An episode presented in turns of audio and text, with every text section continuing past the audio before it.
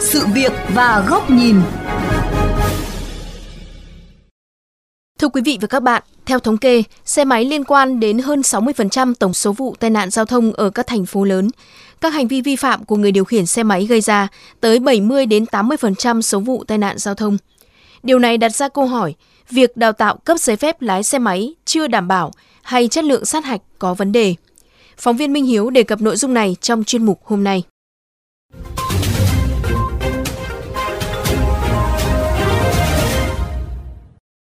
11 giờ 30 phút có mặt tại một trường trung học phổ thông trên địa bàn quận Thanh Xuân, Hà Nội. Phóng viên VOV Giao thông ghi nhận, bên cạnh phương tiện xe đạp điện, xe mô tô dưới 50 phân khối, khá nhiều học sinh điều khiển xe mô tô trên 50 phân khối dù chưa đủ tuổi cấp giấy phép lái xe. Khi được hỏi về lý do điều khiển xe mô tô, đa số học sinh đều né tránh. Một em rụt rè chia sẻ. Em cũng à, biết sơ sơ về mấy cái à, luật giao thông rồi ạ. Em sắp đủ tuổi rồi ạ. Có bằng để à, biết chấp hành an toàn luật giao thông với cả điều khiển xe nó yên tâm hơn ạ. Dùng từ sơ sơ khi đề cập luật giao thông thì chắc chắn học sinh này cùng nhiều người khác chưa có bằng lái không đủ kiến thức, kỹ năng để điều khiển phương tiện an toàn. Và kể cả những người đã có bằng lái thì độ tin cậy và sự an toàn cũng chưa chắc chắn được đảm bảo. Khi mà đi lại thực tế thì khá nhiều bỡ ngỡ tại vì là lý thuyết trên trường một kiểu nhưng mà ra ngoài thực tế cũng là một kiểu khác như bằng lái xe máy thì người ta thi cũng dễ và người ta không không cần thi cũng được. Kiểu người ta cứ học xe máy ở nhà ấy người ta cứ đi được thôi là người ta cứ đi thôi. Cái đấy nhiều mà. Cái đào tạo ấy thì gần như là bây giờ lái xe máy không phải đào tạo. Họ tự lái rồi bắt đầu cảm thấy ổn thì họ ra thi luật xong là đi thi lái thôi. Thì nói chung là lái xe máy thì ai lái cũng được nhưng cái ý thức thì không phải ai cũng như ai. Khảo sát nhiều gói quảng cáo trên mạng Internet Phóng viên ghi nhận mức giá rẻ nhất để có được giấy phép lái xe mô tô hạng A1 cho xe mô tô từ 50 đến 125 phân khối chỉ từ 800.000 đồng, bao gồm cả đào tạo, sát hạch, cấp giấy phép lái xe bằng thẻ PAT. Đại diện một trường dạy lái xe trên địa bàn quận Phú Nhuận, thành phố Hồ Chí Minh cho biết, các trường đều có chương trình đào tạo lý thuyết và thực hành, nhưng đa số học viên không đi học vì không muốn mất thời gian và phát sinh chi phí. Cái giá cả nó rất là cạnh tranh. Càng cạnh tranh á, thì chất lượng nó càng giảm. Mà học viên á, thì ai cũng đòi giá rẻ hết. Học như một cái máy xong rồi qua không biết gì hết. Nói chung cái bất cập nhất là người nước ngoài á họ muốn lái bằng lái xe phân khối lớn phải thi bằng lái bằng tiếng việt. Nhưng mà cái hệ thống sát hạch của mình nó không có sát hạch bằng tiếng anh. Họ phải chạy chui mà chạy chui đến mức có tai nạn xảy ra thì lại bắt họ là không có bằng lái còn tại Trung tâm Đào tạo Lái xe Á Châu, hồ sơ đăng ký học lái xe mô tô khoảng 1.000 học viên một tháng. Ông Trần Văn Cảnh, trưởng phòng tuyển sinh chia sẻ một chuyện tưởng như đùa nhưng lại có thật trong công tác đào tạo. Nhiều học viên không biết chữ thì bên đây cũng không dám nhận. Em ít gặp nhưng mà bên anh thì anh gặp nhiều lắm. Không à. biết là ở ngoài bằng như thế nào nhưng mà bên đây đều không bán bằng và không có thi hộ gì hết. Chỉ kèm và hỗ trợ tăng tỷ lệ đậu thôi. Hướng học viên là vô học lý thuyết trong thực hành đó, thì học viên đã biết rồi thì cứ lên đó thì trong vòng khoảng một ngày á học viên ôm xe trên xa hình chứ không thể nào mà dạy mà kèm học viên giống như ô tô được. Phó giáo sư tiến sĩ Vũ Anh Tuấn, giám đốc Trung tâm Nghiên cứu Giao thông Vận tải Việt Đức, trường Đại học Việt Đức cho biết, số vụ tai nạn giao thông liên quan đến xe máy chiếm hơn 60% tổng số vụ tai nạn giao thông trên toàn quốc. Tính trên đơn vị 1 tỷ km đường đi, tỷ lệ người tử vong liên quan đến xe máy là cao nhất – gấp từ 3 đến 5 lần so với xe ô tô, 10 đến 20 lần so với xe buýt và gấp 50 lần tàu điện. Đây là điều dễ hiểu bởi xe máy chiếm hơn 80% lượng phương tiện tham gia giao thông tại Việt Nam và không có thiết bị bảo hộ khi xảy ra va chạm.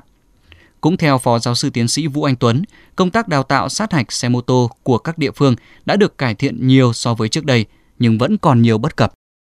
Chúng ta có bộ câu hỏi lên đến cả mấy trăm câu hỏi cơ mà. Tuy nhiên thì khi đi ở trên đường người ta đâu có nhớ hết những cái đó và xử lý ngay được đâu. Mà người ta sẽ phải hiểu bản chất của tham gia giao thông là gì. Cái mối nguy hiểm nó muôn hình vạn trạng. Ví dụ đang đi trên đường thì con chó hoặc là con trâu bò thì nó sổ ra. Hoặc là cái ô tô đang đỗ người ta mở cửa ra thì cái chương trình đào tạo lên xoáy sâu vào những cái đó. Phải bổ sung một cái chương trình gọi là các kỹ năng phát hiện sớm và phòng tránh các tình huống nguy hiểm. Đồng tình với việc nâng cao chất lượng đào tạo sát hạch lái xe mô tô để giảm vi phạm giao thông và tai nạn giao thông, nhưng tiến sĩ Khương Kim Tạo, nguyên phó tránh văn phòng Ủy ban An toàn giao thông quốc gia cho rằng cần có cơ chế quản lý giấy phép lái xe sau khi cấp và nhấn mạnh việc học thật, thi thật.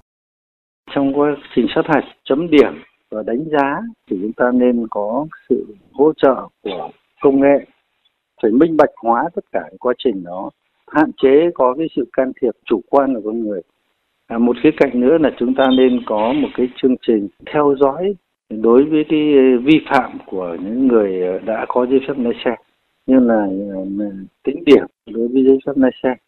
Những người nào mà vượt quá những cái lỗi vi phạm trong một thời gian nhất định thì chúng ta có thể tước giấy phép lái xe hoặc là hủy giấy phép lái xe. Và yêu cầu những người đấy phải học lại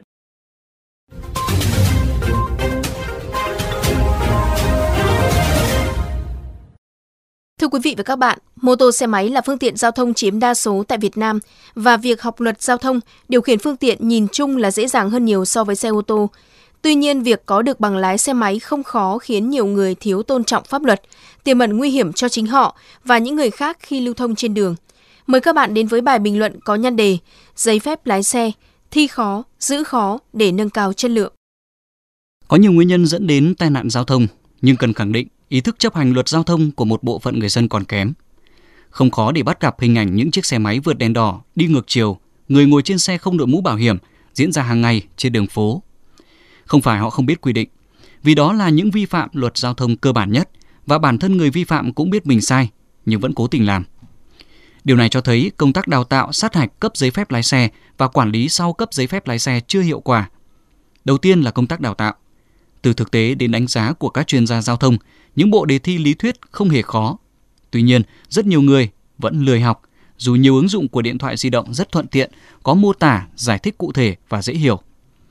Một bằng chứng cho việc lười học là hàng triệu kết quả học mẹo thi lý thuyết lái xe trên công cụ tìm kiếm Google.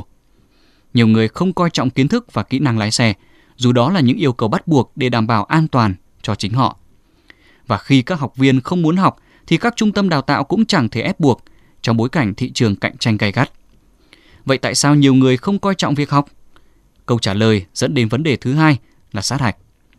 Xung quanh chúng ta, hẳn là ai cũng đã từng nghe thấy chuyện mua bằng bao đậu lý thuyết và trên thực tế đã có những trường hợp bị phanh phui và xử lý.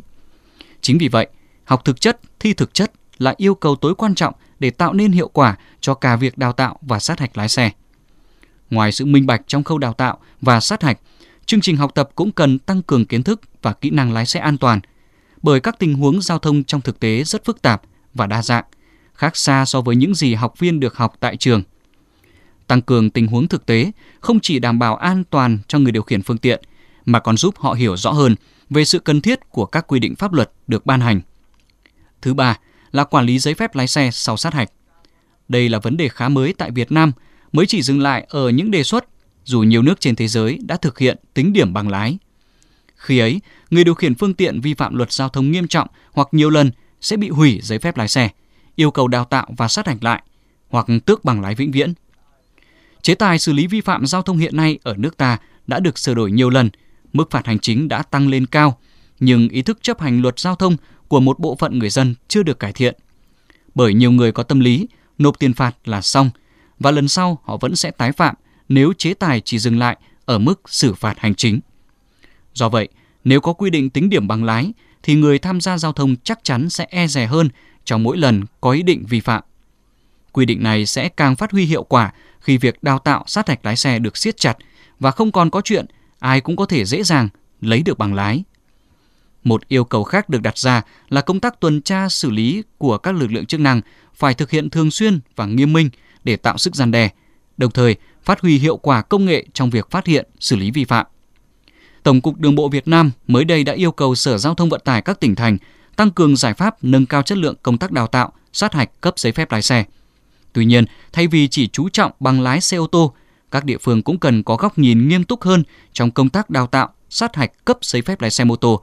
Đối tượng tham gia giao thông đa số tại Việt Nam, tỷ lệ tai nạn giao thông cao, nhưng ý thức chấp hành luật giao thông của người điều khiển phương tiện còn nhiều hạn chế. Thưa quý vị, chuyên mục sự việc và góc nhìn xin được khép lại tại đây. Cảm ơn quý thính giả đã chú ý lắng nghe.